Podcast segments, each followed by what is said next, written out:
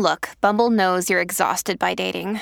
All the must not take yourself too seriously and 6 1 since that matters. And what do I even say other than hey? well, that's why they're introducing an all new Bumble with exciting features to make compatibility easier, starting the chat better, and dating safer. They've changed, so you don't have to. Download the new Bumble now.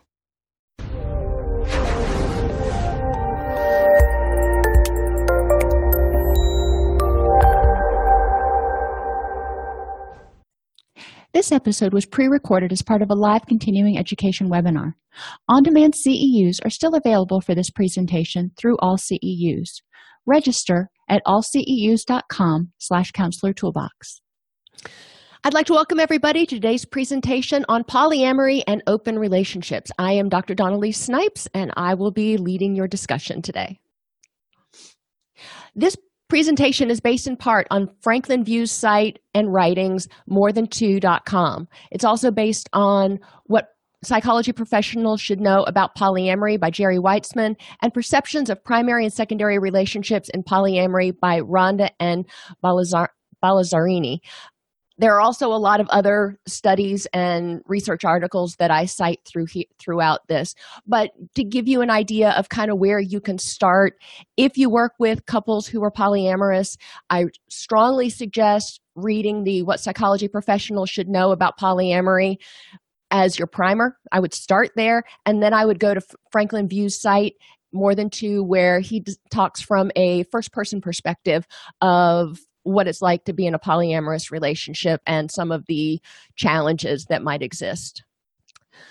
Trigger warnings and cautions. The following presentation involves frank discussions about sexuality. While not graphic, some of the content might be triggering for some people. This series is meant to provide an overview to help clinicians understand polyamory, but is by no means all inclusive. It's designed to increase awareness of common issues and help clinicians identify areas where they may need further training. I was corresponding with a clinician um, recently that indicated that she estimates that somewhere between 10 and 15 percent of her current client base is polyamorous which is higher than the numbers i'm going to give you here. But that just gives you an idea about what percentage of your particular client population might be polyamorous in some way shape or form in this presentation, we'll explore the difference between polyamory and open relationships real quick, learn some of the reasons people may choose a poly relationship, explore the prevalence of polyamory, and explore some of the many polyamorous relationship structures, as well as some of the challenges that may come up and some things that we as clinicians can do to help people who are in polyamorous relationships. We'll start out with polyamory versus open because there's a lot of confusion about the difference between the two. An open relationship is where one or both partners have a desire for sexual relationships outside of each other. Polyamory is about having intimate, loving relationships with multiple partners. In polyamory, the whole point is to fall in love with multiple people, and there's not necessarily a relationship hierarchy. So, why do people try to be polyamorous? Sometimes there's differences in sexual orientation. That can be anywhere from you know their general sexual orientation being um, bisexual homosexual heterosexual whatever. Differences in sexual desire anything from asexual to very sexual.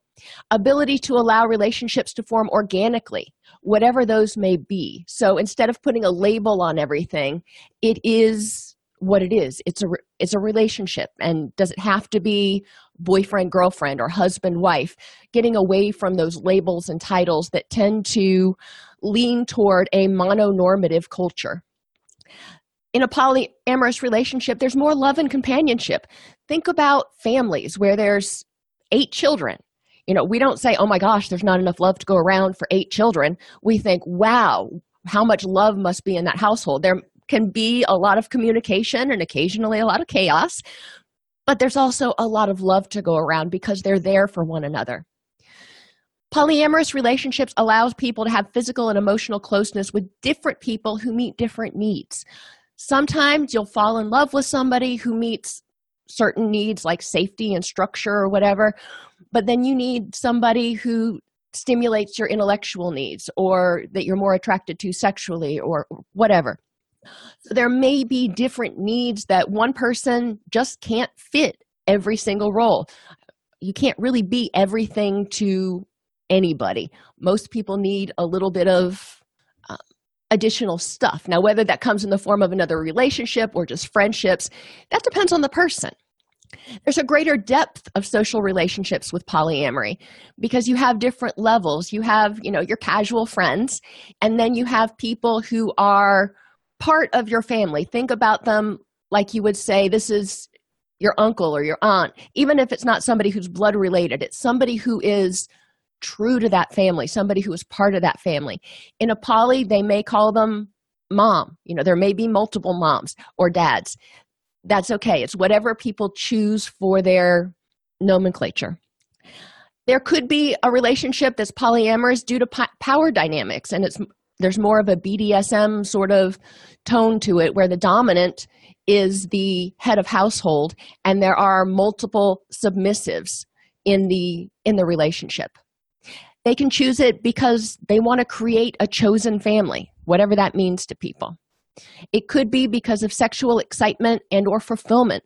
We've talked a lot over the past few weeks about kink and BDSM and how some people are not on the same page. Some people enjoy certain activities, others don't. It doesn't mean that these two people don't emotionally love each other. It doesn't mean that these two people don't necessarily have good vanilla sex. It just could mean that one partner also has these desires for kinky sex or kinky activities that their primary partner doesn't. Polyamorous relationships may allow them to form a bond with somebody who can help fill those needs, and that would be what's called a secondary sometimes. And we're going to talk about the difference in hierarchical and non hierarchical polyamorous relationships in a little bit. Another reason to be poly is because of distance. When partners live in separate parts of the world for part or all of the time, think about your mm, celebrities who are off on a shoot for six months somewhere, or soldiers who are, you know, over in Afghanistan or deployed or something for six months or a year. Now, polyamory is part of ethical non monogamy or consensual non monogamy, which means you're not doing this while your partner's away, you know, hoping that he or she doesn't find out. It's a very open relationship where there has been discussions and likely contracts formed in order to make sure that everyone's getting their needs met and there's a clear understanding of what's happening. Some people get into polyamorous relationships for financial stability, for logistics, because there's multiple people to provide for childcare, household chores, various skills. One partner may be unable to have sex with their primary partner. Maybe they were in a accident and they are paraplegic, but they don't want their partner to be have to go without sex in that form and fashion. Yes, there are lots of ways that people who are paraplegic can satisfy a partner, don't get me wrong. But in some relationships, having traditional sex, if you will, may be important to one partner. If they're in a relationship and you know, all of a sudden one partner falls in love with someone else but wants to remain in their current relationship. Sometimes it's because the initial relationship maybe they were high school sweethearts or something they fell in love they got married they had kids and then they fell out of love and they grew in two different directions. But the kids are there and they want to maintain that stability for the children but they also want to be happy. So they may bring in and i use the term bring in loosely they may establish relationships with other people to, to fulfill those needs that aren't being met in the primary relationship anymore and this again is something that is discussed with the with their partner. It's it's consensual it's ethical it's it's all out in the open. Now whether they bring in the other people in the poly relationship bring them into the household that's up to the individuals involved. They may choose to have their polyamorous partners live elsewhere or they may choose to bring it all in one. In a polyamorous relationship it's often referred to as a family but these families can have very different structures some people get into polyamorous relationships in order to have one or more of their emotional, intellectual, or sexual needs met and recognizing that, you know, I love you, my primary whatever. However, I recognize that you can't meet every single one of my needs, but this is a need I have to be happy. Some people are poly to release themselves from the expectation that one must meet all of their primary partner's needs. So, this is the other person saying, You know what? I know I can't meet all of your needs, and I want you to be happy, so go ahead. There could be a desire to remain in a long term relationship for the benefits of child rearing, for fun, novelty, excitement, escape.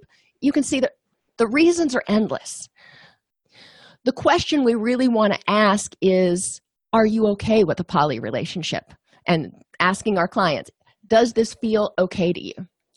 Four to five percent of American relationships fall into some category of consensual non monogamy.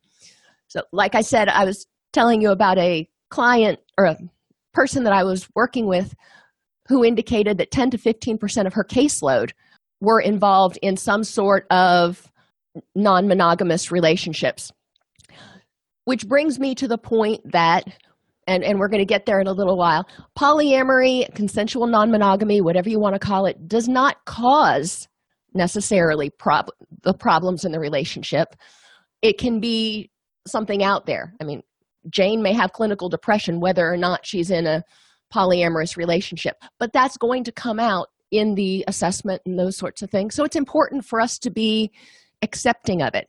Polyamory does, in some cases, cause or create certain obstacles for people to navigate, which can also bring them to counseling, which is why I think the percentage of people in counseling who are in polyamorous relationships is higher than the percentage of people that we are finding in our random sampling of just people in the general public.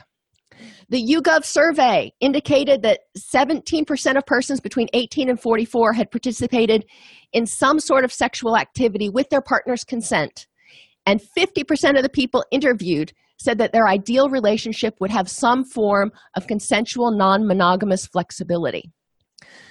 According to this article by Balzarini, there are more consensual non monogamous relationships within the LGBTQ community as compared to the heterosexual mononormative community. Um, you know, I don't, that's just a stat that I'm taking. I don't know whether that's true or false in your area. Non monogamy or polyamory has been around since biblical times. If you look in the Old Testament, there are many of the leaders in the Old Testament, Solomon, David, they had multiple wives and multiple concubines. If you look around the country, there are more than 83% of countries, I believe, endorse polyamory. Now, generally, it's one husband with multiple wives. However, that is a polyamorous structure. Polyamory relationship styles allow people to openly conduct multiple sexual and or romantic relationships simultaneously.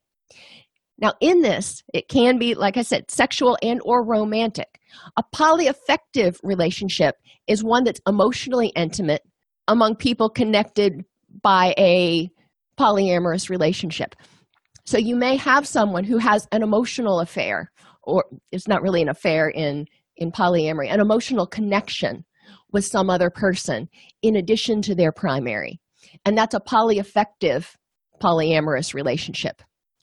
There can be an individual such as I, I, will call this person the head of household with multiple primaries that interact. So you know one person can be sort of the center and each primary interacts with this person the head of household but not necessarily so much with each other and they're all okay with that. In a triad, three people are usually in an equally committed relationship. So they kind of get into it together. Sometimes you'll see triads that start out as a primary and then somebody else is brought in consensually to make a triad. Hierarchical polyamorous relationships are when there is a primary couple and then everybody else that's brought into the relationship after that is considered a secondary. That's often how it works. A lot of times, polyamory, the couple starts out in a monogamous relationship and figures out this isn't really working for them. So then they branch out and become aware of polyamory and then start bringing other people in. But this primary couple has more history, has more connection, and often is married. So they may have, you know, more legal ramifications, if you will, than other people in the relationship.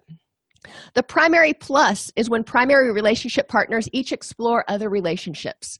So they can be, you know, the one partner can be exploring these relationships, the other partner can be exploring these relationships, and the secondary relationships that are being explored don't necessarily interact. You can have polygamy or group marriage, which is a form of marriage consisting of more than two persons. Now, polyamory is not illegal. Polygamy in many states in the US is illegal. So do be aware of that, what the laws are regarding polyamory and or regarding polygamy in your particular state. Monogamish is when a couple is prim- primarily monogamous but allows varying degrees of intimate contact with others. Rules structuring these external contacts vary by couple. Some allow one night stands or specific kinds of activity, such as kissing or groping, but no intercourse or whatever they decide is okay. And others have time limitations, such as it's fine if you chat with this person for a week or two weeks, or you even go out and date for two weeks, but no more than two weeks because then you start catching feelings and it gets ugly. Those are the things that have to be negotiated ahead of time. This is not something that, you know, halfway in you start going, okay, well, let's see about boundaries. As the relationship forms, as this polyamorous relationship forms, the contract may need to be re- renegotiated as as you work through, but it's important to have the discussion ahead of time. Swinging is when committed couples consensually exchange partners specifically for sexual purposes. So it's not about love, it's not about forming a loving relationship, which, which is what poly relationships are about. They're about forming a relationship to be there for one another and be consistent and loyal and all that stuff. Swinging is about consensual partner exchange, it's a physical thing. And then relationship anarchy seeks to eliminate specific distinctions between hierarchical valuations of friendships versus love based relationships, so that love based relationships are no more valuable than platonic friendships, or sex based relationships are no more valuable than emotional relationships, if you want to put it that way. And if you Google relationship anarchy, there are really cool diagrams out there that can let you see all the different possible permutations that people can get into in a in in today's society in relationships. Polyamorous individuals in one study they surveyed about a thousand people and they completed online measures of need fulfillment relationship satisfaction and commitment for two or more concurrent romantic partners. Participants reported high levels of need fulfillment and satisfaction in both relationships Findings suggest that polyamorous relationships are relatively independent of one another. So if John is in a relationship with Mary and Tom, he may or may not, you know, ha- be having great relationships with both of them. But if he starts having problems in his relationship with Mary, that doesn't necessarily mean he's going to ha- start having problems in his relationship with Tom. General trends in the research reviewed suggest that consensual non monogamists have similar psychological well being and relationship quality as monogamists. And in a lot of cases, when I was looking through the research, especially with the primary, in the primary relationship, the contentment in the relationship seemed to be better because there was so much more communication that there was a lot more trust that was built. There were no significant differences between ratings of monogamous and primary partners in overall relationship satisfaction. Monogamous participants report less satisfaction with the amount of communication and openness they had with their partner compared to consensual non monogamous participants report of their primary partner, but not their secondary partner. Again, underscoring what I just said that in consensual non monogamy, especially if there is a primary and, and secondaries, the communication between the primaries tends to be so much more open that there's a lot more communication satisfaction in that relationship than in traditional monogamous relationships or sometimes with secondaries. By comparison, consensual non monogamous participants reported higher overall relationship satisfaction with primary their primary relationship compared to their secondary partners and considered their primary partner to be more desirable as a long term mate than their secondary partner. That was also in the archives of sexual behavior. That's just kind of giving you a little bit of an idea about mental health and psychological adjustment. People in polyamorous relationships are just as well adjusted according to the to the research as anyone else we don't want to necessarily start imposing values on them because they're not adhering to a mononormative relationship structure. Practice issues come up for a lot of us and i was trained you know 20 some odd years ago so this wasn't nearly as prevalent back then. But even today talking to clinicians who just recently completed training there is very little, if any, coverage of alternate relationship structures and to a certain ex- in some cases not even much coverage of differences in sexual orientation. Training disparities have been identified because a lot of programs give deference to monogamous relationships as being normal which is termed mononormativity. Polyamory as i said before is legal does not necessarily involve marriage because in a lot of states it is illegal to be polygamous and can be structured in many different ways. Franklin and DeLamater pointed out that researchers and the public often equate extramarital intimacy or sex with infidelity, yet these constructs are not the same. In consensual non monogamy, the people are not being unfaithful, they are not engaging in infidelity. They are in a very open discussion about what's going on and wanting each other to be happy and fulfilled. Helping professionals who assume that monogamy is the only healthy relationship may unintentionally cause serious harm to clients by increasing stigma and shame and reducing openness to discussing actual problems, especially if those problems stem, at least in part, from their consensual non monogamy. But even if it doesn't, in a polyamorous relationship, because all of the people in the relationship are said to be there for one another, that's your client's support system.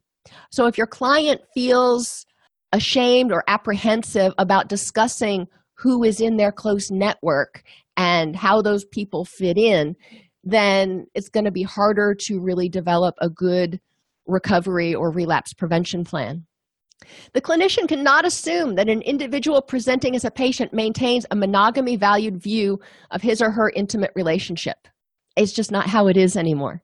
People are really starting to explore consensual non monogamy, open relationships. People are getting married later. We need to be aware of that and open to the fact that that may present in our office and that relationship structure may work best for that particular person. Patients may experience conflict between the cultural monogamous ideal and their actual sexual or relationship behaviors. This conflict may be critical in understanding a patient's sexual or relationship concerns and presenting issues in treatment planning.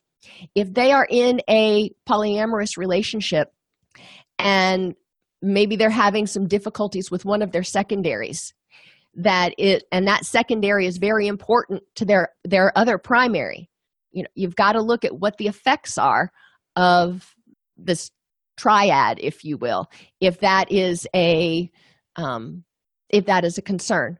For example if john and sheila are married and then they decide to start a polyamorous relationship and they have two other secondaries come in. And sheila's secondary is named jim. And if sheila and Jim are getting along fine, but John and Jim are having a lot of conflict for some reason, then it may be important to have a family counseling session to figure out what's going on in that dynamic. Common therapeutic issues when you're working with polyamorous families inadequate communication among all partners. This is especially true if all of the partners don't live in the same household If you live in the same household and you're having dinner together or something every night, then it's a lot easier to have open communication. If you have people that are living elsewhere, then communication can be difficult.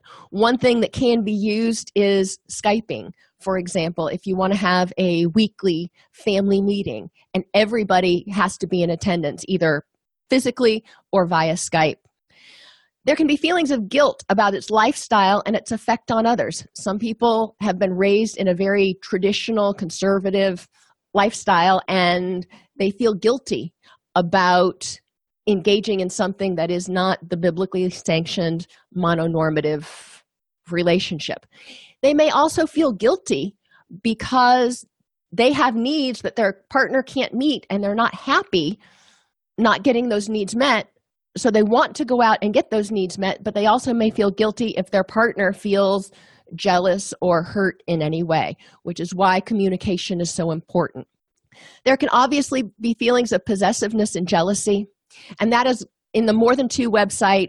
He goes over a lot of that how to avoid jealousy, how to deal with jealousy. There can be discrepancy between intellectual and emotional liberation. In theory, a polyamorous relationship might sound absolutely wonderful. When doing it, the heart might not follow quite as well. There can be disapproval from significant others. There was, well, I'll get down to that in a minute. There can be disapproval from religion. There can be a strain from keeping the secret. There is a lot of discrimination against people who are in polyamorous relationships. There are a lot of assumptions that are made. And so, if you're in a poly relationship and your kid's having trouble at school and you get called to school, you know, there may be some eyebrows that are raised if two dads show up or the whole family shows up or whatever it is. There can be lack of an external support group because a lot of poly families have difficulty connecting with other poly families. Now, that's getting a lot easier with there are certain websites out there, including Meetup, that actually have meetups for polyamorous people to connect with one another, not necessarily as a dating or hookup sort of thing, but to provide support for one another since it is a non standard relationship structure. And there can be legal ramifications. For example, in 1999, there was a child that was removed from his parents, his biological parents, by his grandparents because his biological parents were living in a polyamorous relationship structure. And the grandparents thought that to be immoral. So they took the parents to court. And in this particular case, the grandparents were victorious and the children were removed from their parents and the polyamorous relationship. Other therapeutic issues, and I'm getting to your question, John, as soon as I think it's two more slides. Common therapeutic issues. During the holidays, if you're in a polyamorous relationship, who's your plus one? Who goes with you to the office Christmas party? One person, or do you try to get a plus two, or how does that work? And if you show up with a different plus one each time, how does that work? There can also be minimization of uh, the importance of other relationships, minimization of the importance of the secondaries, but also minimization of the importance of relationships outside of the polyamorous structure. It is still important to have friendships. There can be therapeutic issues when there's a hierarchical poly. A couple starts out and then they start dating one of them starts dating somebody and figuring out how to bring that person into the family and how that will work and negotiating those boundaries may be difficult. There's something called new relationship energy that is also a problem. When you fell in love or when you were dating, and I think this is true for most of us, the first three to six months you were just kind of on cloud nine. Your head was in the clouds. You were happy. You were giddy. You were all this kind of stuff. And then when things started to settle down and life became more real, you got into the got into a routine. In poly relationships, when a new person comes into the family, that new relationship energy can exist between the new person and the primary and even the new person and some of the secondaries but that new relationship energy wears off during the period where there's new relationship energy or NRE, the people who were already in the family may feel neglected, jealous. Think about it when, well, you know how that goes. Dealing with breakups can be difficult. because this is a family and everybody is there for one another. So when one person leaves the family, it's not just Jane's secondary John is leaving. John was part of the family and it's going to affect everybody else because everybody else had some level of an emotional connection with John. Power dynamics can be an issue as well as child rearing. Another issue that comes up is judgments. Judgments don't only affect the adults in a polyamorous relationship, but it can seep to their children. And there was a researcher at Deakin University in Australia who's done extensive research looking into the well being of children in polyfamilies. She says the main issue is what's referred to as the deficit model. This simply means that outsiders believe that children are affected by their parents' lifestyle in a negative way. The assumption is made that this is harmful to children. Therefore, the outsiders treat the children like there is something wrong or something wrong with their family, which stigmatizes the children and instead of empowering them. In poly relationships, however, the children see the whole gamut of family, of living in a family. because they've got multiple moms and you know or multiple dads or both or who knows and that is i mean everybody gets up everybody takes a shower and eats breakfast and gets ready for work and packs lunches and it's very normal it is very run of the mill stuff. Children aren't seeing you know generally things you wouldn't expect in any household every morning or every evening. Many people think that polyamory is all about orgies and that's really hard for kids because that's not what it's about. There's we'll get to that in myths. So when you're working with a couple or a triad or something and the poly conversation happens one partner brings it up and says i think i'm polyamorous or i want to be in a polyamorous relationship this may force the participants to explore the needs that are not being met in the current relationship. And a lot of this comes from what professionals should know about polyamory, which is in your class. Matters often taken for granted in monogamy typically require specific processing in poly relationships. For example, time and resources. How much should be expended on whom? Generally, in a mo- standard monogamous relationship, there's an assumption about how much time one partner spends on the other. But when there's a poly relationship, time needs to be divided and there needs to be a discussion about who's going to do what when and this also applies to child rearing and housekeeping and everything else instead of assuming that something's going to get done there are blatant discussions in order to make sure that everybody's on the same page there are discussions about sex which believe it or not doesn't happen in a lot of monogamous relationships that's just kind of one of those things you feel your way through. In a poly relationship, the discussions talk about what type of sex is acceptable, you know, what type of sex is wanted, with whom, and under what circumstances. Can there be casual sex? Can there be party sex? Is BDSM okay? Is it okay if the primaries, if one of the primaries isn't into BDSM, is it okay for the other primary to go to a dungeon and explore BDSM fantasies and then come back home. Is that okay? Because the other primary partner does, has no interest in BDSM. What's okay? There are a lot of discussions about safer sex, including contraception and preventing STDs and all of that other stuff. Where in a lot of traditional monogamous relationships, there may be a little bit of a discussion or an assumption that somebody's taking care of contraception or that you know after the third kid you're going to get your tubes tied or whatever the case may be i've heard a lot of different assumptions that were made in relationships. At the beginning of the relationship there are a lot of discussions about this. Disclosure. How much sexual or emotional disclosure about about what's going on with other partners is desired. Some partners really want to know a fair amount about you know what happened when you were on your outing or what did you two do last weekend. Other partners just don't want to know. As long as we're good i don't care what happens out there and there's everything in between so it's important that each person is able to articulate how much information they really want and how much information they can get. This is one of those areas that's often going to need to be renegotiated as people embrace a polyamorous lifestyle because they may not know at the very beginning. They may think, I want to know everything. And the first time they hear everything, they're like, okay, that was way too much information, or vice versa. And under what circumstances does disclosure take place and at what stage of the relationship?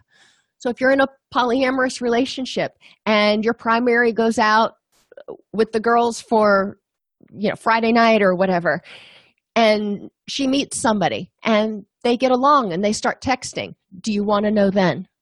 Or do you not want to know until they schedule an actual date? Or do you want, not want to know until they've been out a few times and your primary thinks that this might be somebody they want to invite in? At what point do you want to know about your primary's other relationships? Relating to other partners is also a topic of discussion. To what extent will partners be required? Like I said, not all poly relationships cohabitate under the same roof. So there may be a lot of people that are living elsewhere, especially in that situation where one partner is traveling six months or eight months out of the year or whatever. So at what point does do all the people need to meet? To what extent do they need to meet? Do they need to just talk on the phone, Skype with one another? Do that we all need to have dinner? Or does everybody need to be dating everybody else? What feels comfortable for that relationship? And will the new person be required to meet all the other people in the poly relationship before sex occurs?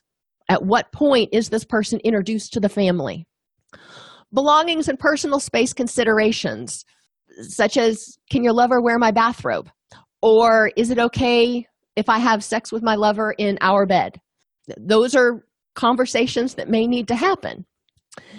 Integrating new partners with family and friends. If you're going to do it, when and how.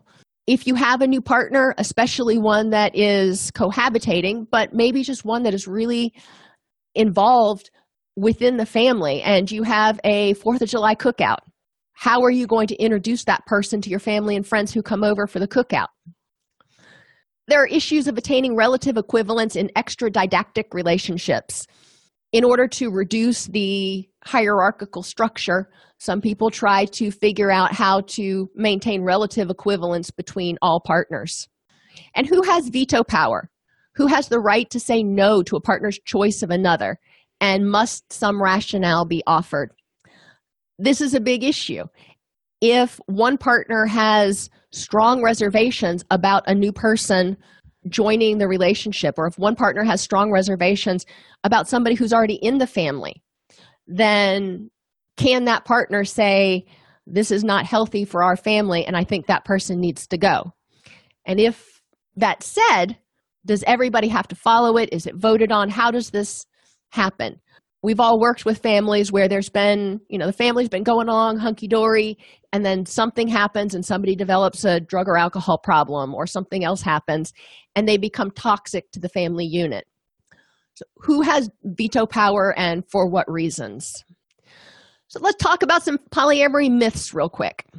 Polyamory is mostly about having a lot of sex. That is the first myth Many polyamorous relationships are an extended support network where some, but not all of the connections involve a sexual component. But we need to wrap our heads around that. Not all of the con- connections will involve a sexual component. Some of them are purely intellectual, some of them may be purely emotional. All of the connections have a deep love and respect for one another, though. They see each other as very valuable human beings and respect one another's boundaries, feelings, wishes, yada, yada. Some people get into polyamory because they're interested in a romantic relationship without sex. There are a lot of people in the polyamorous community who identify as asexual, my, my term, uh, that I plugged into this, but don't want to force their partners to be celibate. Pretty self explanatory.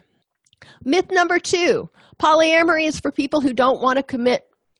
Mononormative society says that we should direct most of our attention, affection, and love toward one significant other so we're not spread too thin. And uh, I already made the argument, I'll make it again.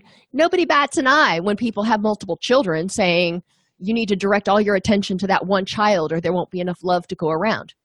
There is enough love. And many countries and cultures already embrace polyamory. People in a polyamorous relationship may not live together or be married, but the key to the success of the relationship is that every person in the relationship is there for everyone else. Some may be there intellectually, others emotionally, others physically, or some combination. It every person has a different role in that functioning system. Myth number three polyamory can never really work because humans are jealous by nature. And yeah, we are jealous critters, and there is jealousy. But people in these relationships learn to respond to feelings of jealousy by investigating them with mindful curiosity, by looking at it and going, What is it about this situation is causing me to feel jealous? And I always phrase jealousy as anger at another person for having something that you want or anger at yourself because you don't have something. And when you look at it like that, it's about having something, then you come back and ask that question again in this relationship what is it that this other person has that I want, and why is that making me feel insecure? Jealousy usually results from poor communication, not talking about fears or concerns, especially as they may relate to prior abandonment or trauma issues. I'm not saying everybody in a polyamorous relationship has abandonment or trauma issues. I'm saying that those issues are just flat common in your everyday population. And if people have concerns about abandonment, if they believe that everybody always leaves, then it is easier for them to feel jealous. And that can be an issue that comes up in counseling where they recognize that intellectually they realize that everything's on the up and up and that person's there for them and yada yada. But emotionally they're just they're feeling all torn up inside. So they may need to process that because other people are involved there's often what's called a sexual bureaucracy characterized by contracts and explicit agreements which can help dissipate some of the jealousy. We've agreed what's going to happen. And so you know that before we move to this stage that these things are going to happen. And as long as everybody's following the contracts and the procedures it can help people feel more secure in a relationship. It is a different mindset and it does take nearly everybody a second to get into to wrap their heads around and get used to the rhythm of this new structure. However for some people it does work. Poly mistakes these are mistakes that people in polyamorous relationships make and he talks about this on morethantwo.com don't make assumptions about your partners or your relationship Ex- expectations that your partner has expectations for the relationship what the rules are. Don't make assumptions. Ask. Write it down. Get it clarified. Even if it seems like a silly question it's better to ask and have that open communication than assume and assume wrong. Consider, consider the unintended and intended consequences of your actions. Like we were talking about before if there is a toxic party in the polyamorous family if you decide that this person needs to leave. The intended consequences are to re- remove the toxic person from the family. The unintended consequences could be the emotional and other um, reverberations that's not the word i'm looking for um, impact on everyone else in the poly family. There are you're not living in a vacuum. You never live in a vacuum. So it's important to consider okay you can get your way with this thing you can make this happen but what are going to what's going to be the fallout from it don't try to manage the feelings of your partner or yourself the example he gave was you can have sex but not feelings can you really go into a relationship or go into an interaction with somebody and tell yourself, okay, I can have sex with this person, but I won't catch feelings. I, I won't do it. Maybe some people can, but a lot of people can't. Don't expect relationships among all parties to be the same. Having the exact same relationship with every person isn't going to happen. Think about all your friends you have right now. I know I have a couple of different best friends, and my relationship with those people are very, very different. And how much time I spend with them, how I interact with them, what we talk about, they're very different. They're both my best friends, and I love them dearly. And in a polyamorous relationship, the same thing is true. Whereas you may enjoy doing certain things with one person, you may enjoy doing other things with another. And it's going to be important to look at how everybody enjoys one another. Don't start a new relationship if the existing one is having problems. If the existing one is having problems, bringing somebody new in to fill a hole probably isn't going to work. If you think about a a leaky water pipe. If you just put your finger in it, the pressure may build up somewhere else and it may crack down the line.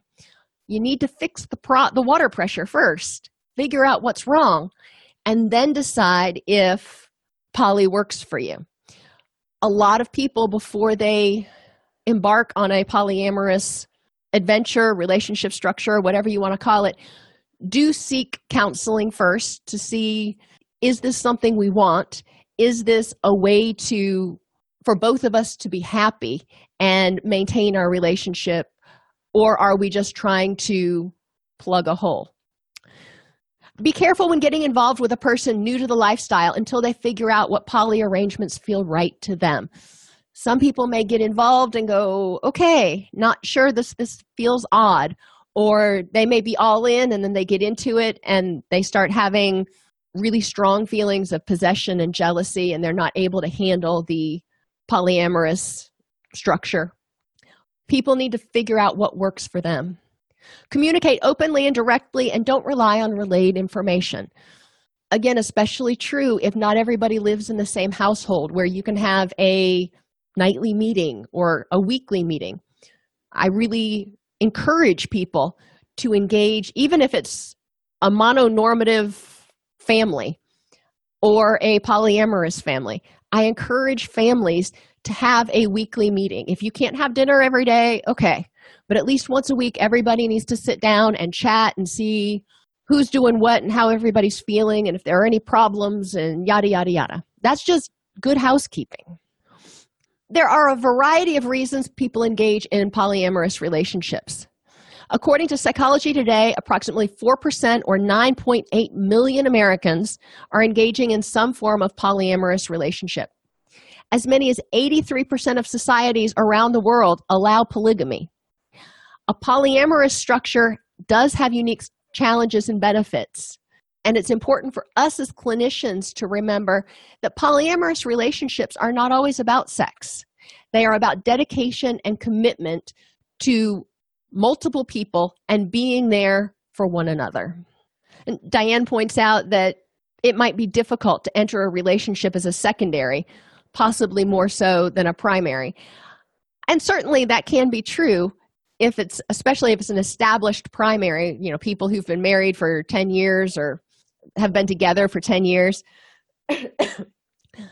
Coming in as a new person, you obviously don't have that same level of connection and it takes a while to balance balance things out. What other questions do you have? I'll tell you about some resources while you think about any questions and, and type them in the chat room. Um, i told you already that one of the best things to look at is what professionals should know about polyamory by Geri Weitzman. Great primer. It's not long. It's like 78 pages. Super easy read. The resources from morethantwo.com um, there are several in there. Polyamory 101 practical jealousy management relationships suck. A, a handy pdf guide about how to make sure your relationships will fail miserably i.e what not to do.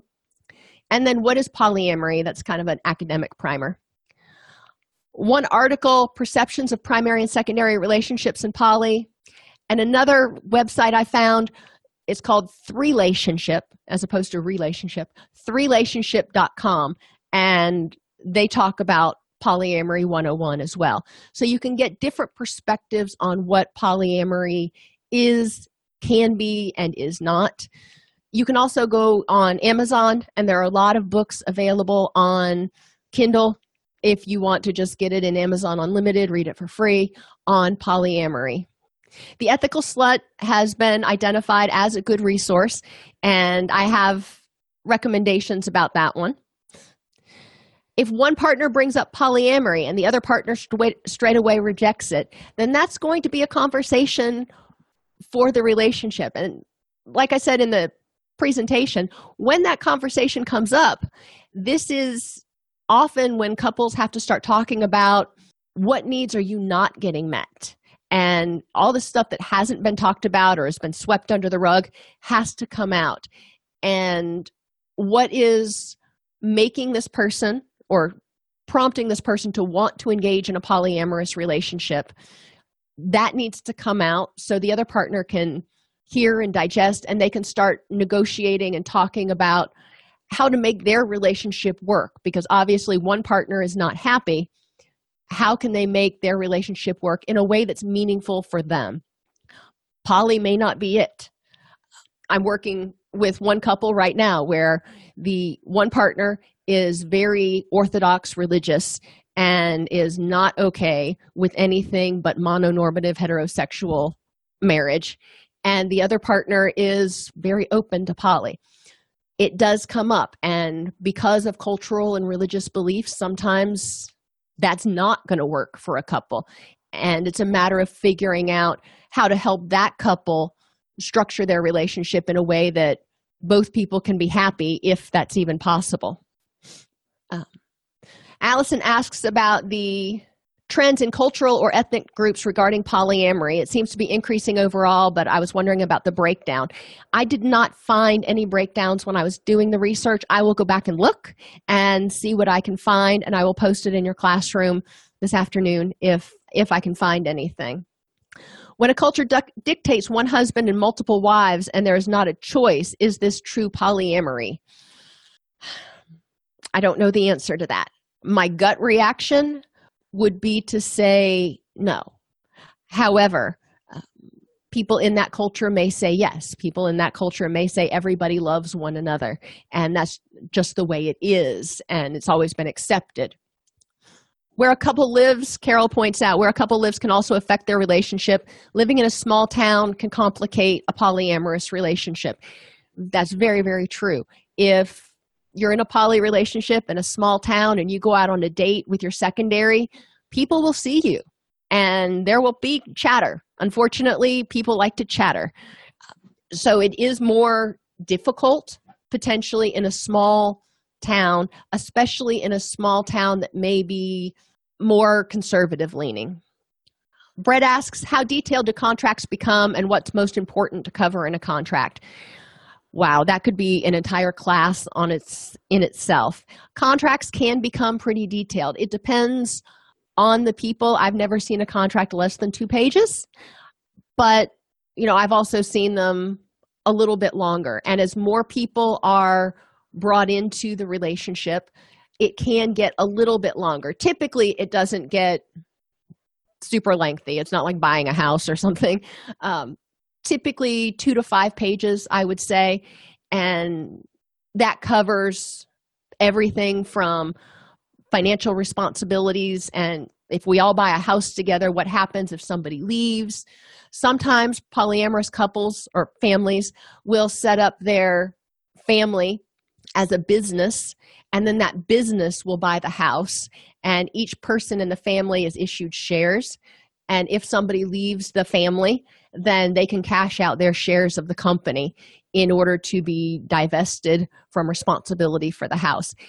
There are a lot of financial issues that need to be worked out if it's going to be a especially a cohabitating polyamorous relationship. And and I would agree with John. I think this type of relationship can be difficult for kids in a rural area, but also in a suburban area maybe not so much in a in an urban area.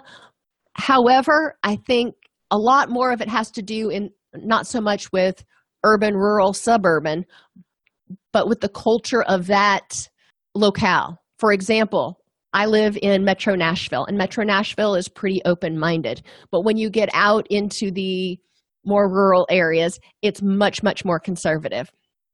There are other places throughout the country that are much more open minded. So it's about finding a place that you feel comfortable and you feel accepted. All righty, everybody. Thank you for all the discussion. I really enjoyed um, the, the, the questions and, and talking, and I will look up and see if there are any cultural breakdowns on the upswing of polyamory, and I'll put that in your classroom before the end of the day. And I will see you guys. Now, remember, we do have another class tomorrow since today was the makeup for yesterday. Um, we do have another class uh, tomorrow, and it's actually on attachment theory. All righty, everybody, have a wonderful day. If this podcast helps you help your clients or yourself, please support us by purchasing your CEUs at allceus.com or getting your agency to sponsor an episode. A direct link to the on-demand CEUs for this podcast is at allceus.com slash podcast CEUs. That's allceus.com slash podcast CEUs. To sponsor an episode of Counselor Toolbox and reach over 50,000 clinicians per week, go to allceus.com slash sponsor. Thank you.